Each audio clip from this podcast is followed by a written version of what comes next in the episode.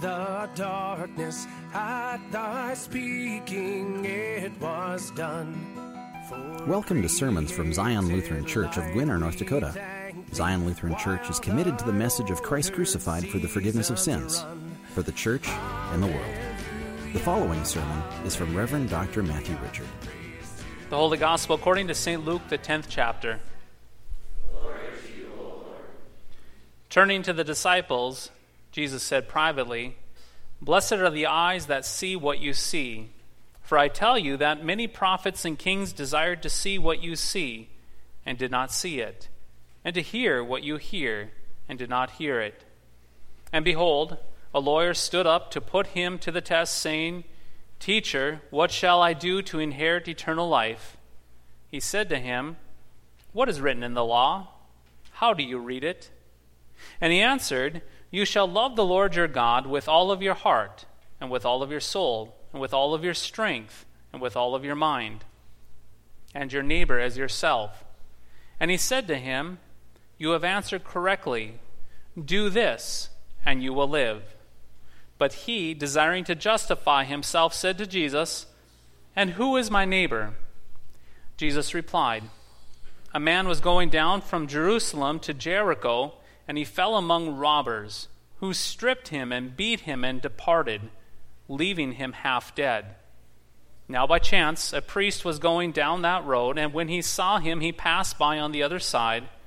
So, likewise, a Levite, when he came to the place and saw him, passed by on the other side. But a Samaritan, as he journeyed, came to where he was, and when he saw him, he had compassion he went to him and bound up his wounds, pouring on oil and wine. Then he set him on his own animal and brought him to an inn and took care of him. And the next day he took out two denarii and gave them to the innkeeper, saying, Take care of him, and whatever more you spend, I will repay you when I come back. Which of these three, do you think, proved to be a neighbor to the man who fell among the robbers? He said, the one who showed him mercy.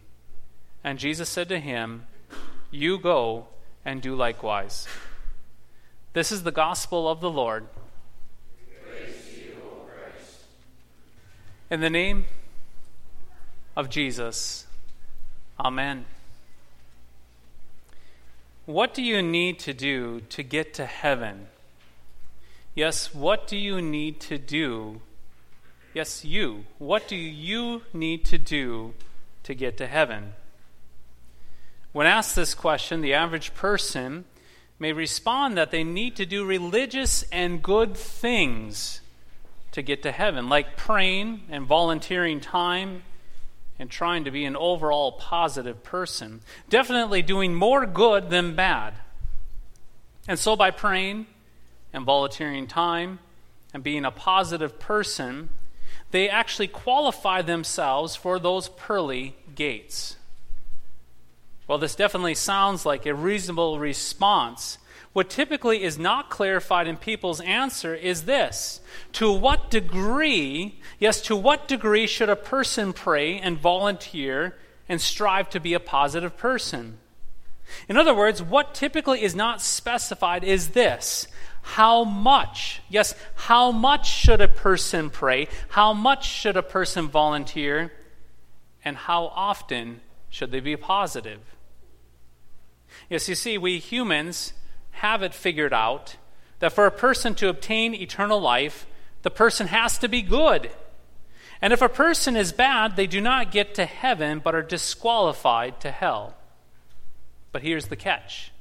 Yes, there is a catch. There's always a catch we typically are hesitant to define just how much good and for how long the good needs to be done in order to qualify oneself for eternal life.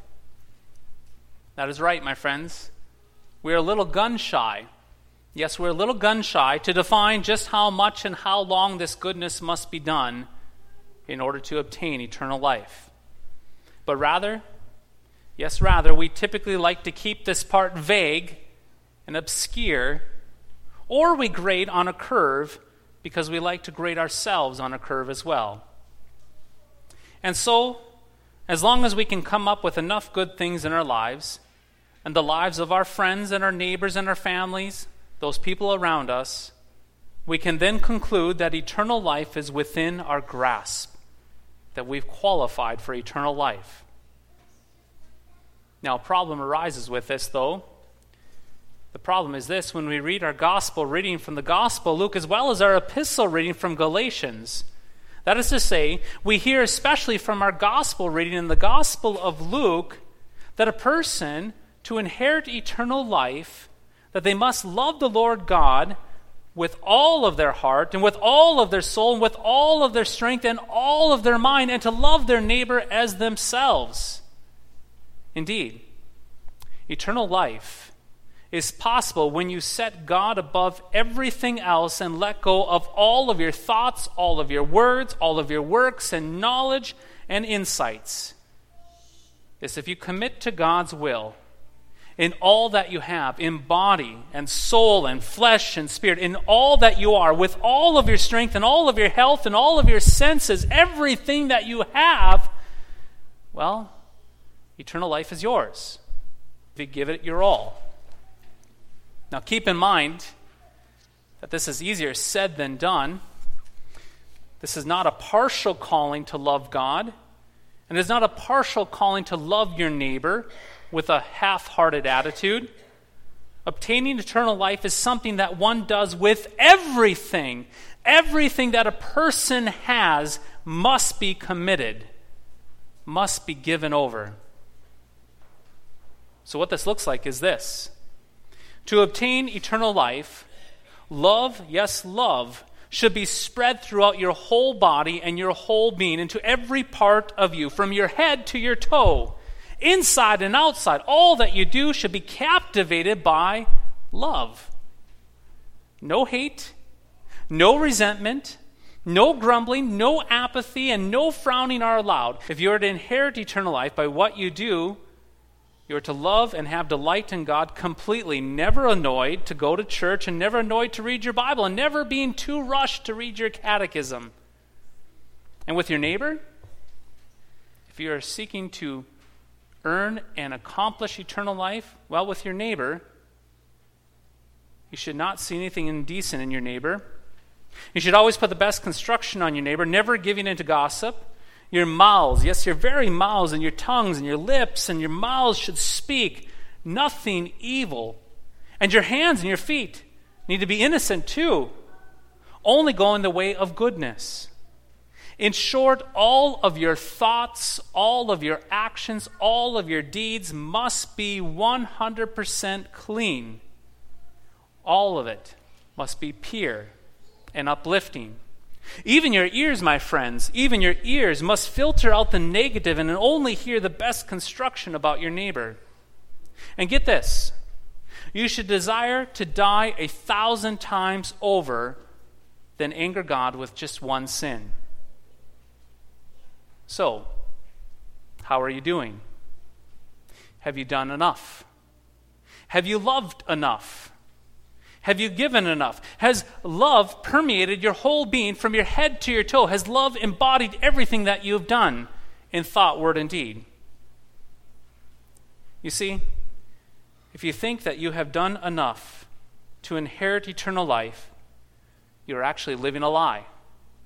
If you think that you have done enough, that you have somehow racked up enough brownie points before God, then you are severely deceived, my friends. You see, when we look at the Ten Commandments, we not only see what we should do, which is good and true and wonderful, but we quickly learn of our weakness. We learn that we do not do what we ought to do before God and before our neighbor. We learn what love looks like, and we learn that we fail to love God, and that we certainly fail to love our neighbor properly. And so, my friends, we're very much like that same priest and that Levite, who we read about in today's parable from the Gospel Luke.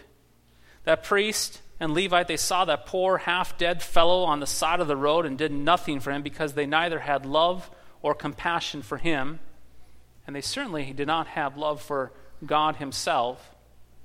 Tragically, they understood the man on the edge of the road was in trouble, that he was dead, almost dead, that he was beaten to a pulp, that he was needing help, but they walked by without love. Truth be told, though, we're probably much closer to that poor man on the side of the road than the priest and the Levite. You see, when God's Ten Commandments do their work on us, they reveal to us, they reveal to us that we do not love the way that we ought to. We're much like that priest and that Levite.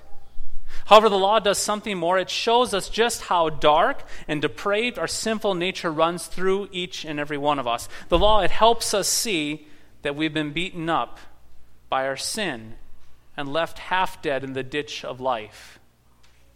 Indeed, the law, God's precious and good law, shows us that we are not where we ought to be. The law, it shows us our sins and reveals to us our sickness and makes us aware of our own misery. And so the law helps us understand that we cannot do anything, I repeat, anything to inherit eternal life. In fact, the law helps us realize that the only thing that we have earned, my friends, is damnation. Yes, damnation itself. See, dear friends, God's good and true law, it really has no power to help us out of the ditch of our sin. God's law cannot restore us or heal us. The law only pinpoints our problem, and that is why we need something more. That is why we need the Good Samaritan. That is why we need a good neighbor to come to our rescue. Now consider our parable again, this parable of the Good Samaritan. The Good Samaritan came and had compassion on that half dead man. He came to him, he bound him up, he put oil and wine on his wounds. He then set him on an animal, and he brought him to an inn and took care of him. The next day he paid the innkeeper to look after the wounded man, showing compassion upon him when no one else would. This story, this Good Samaritan, is Jesus. This is our gospel. Like the Samaritan, Jesus came down to you and your lost and dying condition so that he might pour oil, yes, oil and wine of the sacraments upon you. Indeed, Jesus placed you not on an animal to carry you to an inn, but he set your sins upon himself to give you forgiveness, life, and salvation. As he carried each and every one of your sins to Golgotha, the place of the cross, to suffer and die for you. And like the Samaritan, who brought the man to an inn, Jesus has brought you to the church, yes, this church, and given you his word to be that medicine of forgiveness that is continuously delivered to you, restoring you unto salvation each and every single day in each and every single weekend. Jesus is that perfect neighbor for you. He did not pass you by. He did not pass you by on this road of life. But being full of love, he scooped you up unto himself. And so we see that the law shows you and me our lack of love. It shows us that we're unable to do anything to inherit eternal life. However, the gospel shows you and me our good Samaritan, Jesus the Christ, who did everything for you so that you might inherit eternal life. Yes, daily the law of God reminds you of your inability to properly love and your failure to acquire eternal life by your own reason and strength. But the gospel, the gospel itself, yes, the gospel continually declares to you that you have a good Samaritan that loved you and out of joy gives you the kingdom. That is your hope this day. Dear blessed saints, you are not left for dead in the ditch of your sins, but rather you have a good Samaritan. His name is Jesus Christ, Son of God, the only one who has fulfilled the law and does not pass by sinners. But rather, he is the one who binds your wounds and grants you life by loving you from the manger to the cross, and from the cross to the empty tomb, and from the empty tomb to eternal life. In the name of Jesus, Amen.